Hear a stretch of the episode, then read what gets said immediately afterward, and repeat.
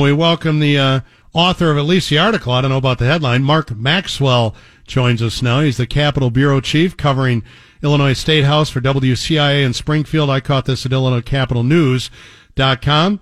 This is a great headline, Mark. Bailey parlays pandemic publicity into primary push.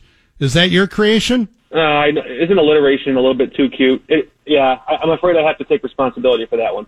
Oh, it's excellent. I, I love it. That's. I hope you're not popping your peas because that's unprofessional. Not in radio. We we don't want to pop the peas, but you know, I, I don't know. Some you you hope that headlines are memorable or that people they grab their attention because then they can remember them and go back. But you know, it's just it's sort of a, a way to get people to find the story interesting, I suppose. Well, if it weren't already interesting enough. It was clickbait for me, and here's the first paragraph. State Senator Darren Bailey, who's been a regular guest on the station, not the show, but on the station, made a name for himself challenging Pritzker's uh, powers in court, rallying angry crowds against coronavirus capacity limits, and refusing to wear a mask on the House floor. It looks like you've been monitoring him not only up here in Wheeling, uh, where he was uh, part of a GOP evening, but during a campaign stop in Springfield, he is certainly doubling down on being an anti-vaxxer or at least ambivalent to vaccinations and mask mandates. Uh, do you think he has uh, taken stock of the situation and that that red vein of voters? How deep is that downstate red well of very conservative voters? Well, you know, it, it's hard to know when you're mixing politics and public health. It's always sort of dangerous to get into that territory, frankly. Um, but he is certainly making a name for himself in tapping into the pandemic frustrations, right? A lot of people are sensitive to that. A lot of people feel strongly about the way businesses were treated. So he's definitely tapped into that successfully.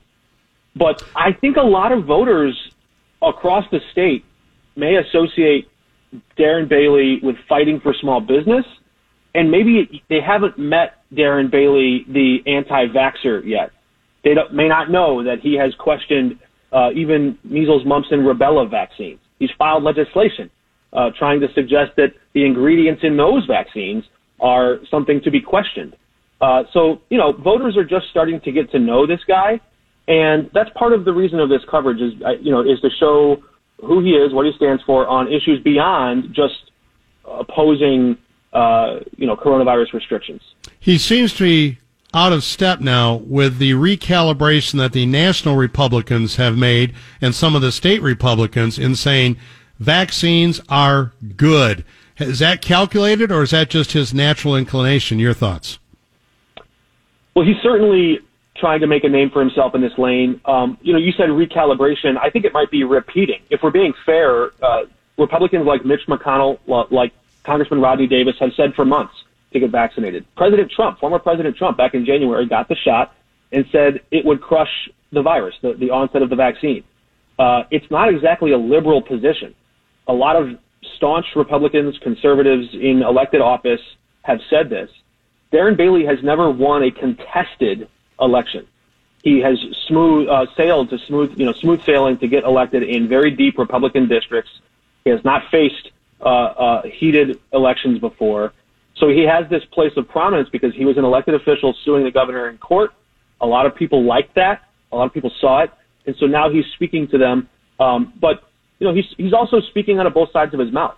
Uh, that same story that you cited, uh, you know, there was the unfortunate news that we learned that his own brother-in-law is fighting for his life in a hospital bed in St. Louis right now because he got COVID. And when, we didn't know it at the time, but when we were questioning uh, State Senator Darren Bailey about his stance, would he encourage people to get the vaccine? He was telling us he would not encourage people to get the vaccine. At the same time, his brother-in-law was on oxygenation devices in a hospital in St. Louis trying to stay alive in a medically induced coma. Mark Maxwell is here, Capitol Bureau Chief, covering the Illinois State House for WCIA out of Springfield. The other thing, as he runs statewide here, uh, Bailey is a, a very wealthy farmer. He's collected millions of dollars in government subsidies and also calling for an end to regular and expanded unemployment benefits. How does he reconcile that politically?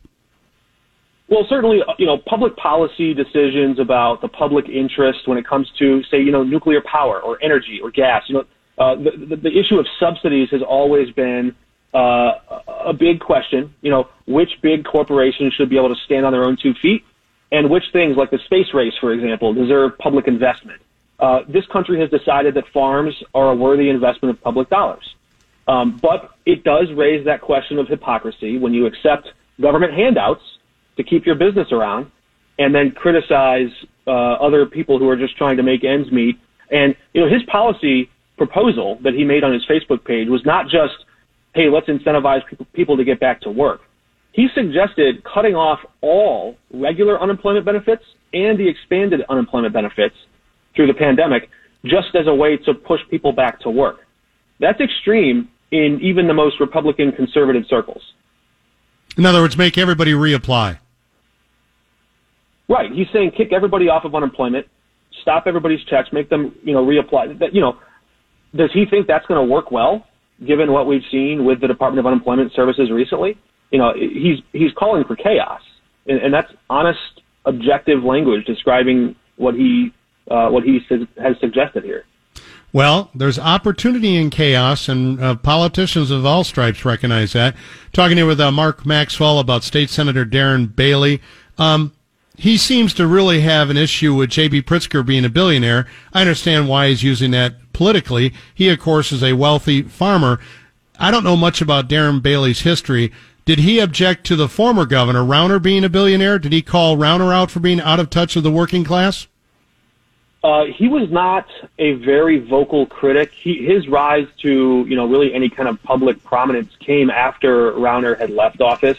Uh, he was coming into the political circles just as Jeanne Ives was kind of uh, uh, opposing Governor Rauner. So uh, you do see uh, Ives and Bailey kind of running in some of the same political donor circles, um, and certainly they make a lot of the same conservative arguments. But uh, you know, the, the class, if you're if you're asking the question of class warfare, those kinds of questions, you know, he is trying to make the claim that you know the Bailey brand of conservatism uh, represents the working class better than the Pritzker brand of the you know Democratic politics, um, and that, that's a that's a messaging play that they're certainly pushing.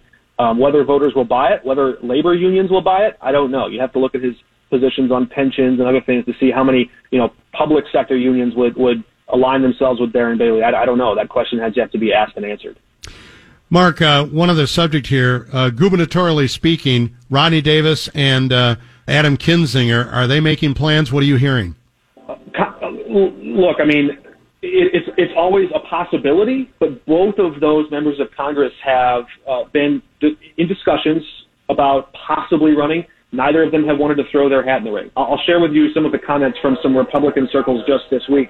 Uh, some people close to the process in recruiting these candidates have said, why would any serious statewide candidate jump into the fray, jump into the race right now? When in their words, these jokers and embarrassing clowns, those are, those are their words, are, are embarrassing themselves uh, with anti-vax material, trying to, you know, uh, raise questions about a vaccine the CDC has called safe and effective. Uh, so there may be prominent Republicans named Kinzinger, Davis, or others who will jump into this race. But right now, they're just saying we're going to step back and let these guys sort of tank their own political chances before we jump in. These guys being the aforementioned Darren Bailey, also businessman Gary uh, Rabine, and attorney Max Solomon. That's correct. We should mention former state senator Paul Schimpf is also running. He has a long military background. He was the one Republican on that panel of four who said yes, he's vaccinated. He encourages adults to get vaccinated. He finds it safe and effective. And the Illinois GOP today pushing back on some of this anti-vax messaging, saying, let's put the pandemic behind us. I'm paraphrasing them. They provided a quote to me saying, uh, everyone should get vaccinated so we can put the pandemic behind us. Mark Maxwell, thank you very much for your time and analysis again. Capitol Bureau Chief, also uh, WCIA in Springfield. We appreciate your time, sir. Have a great evening. You bet. Thanks.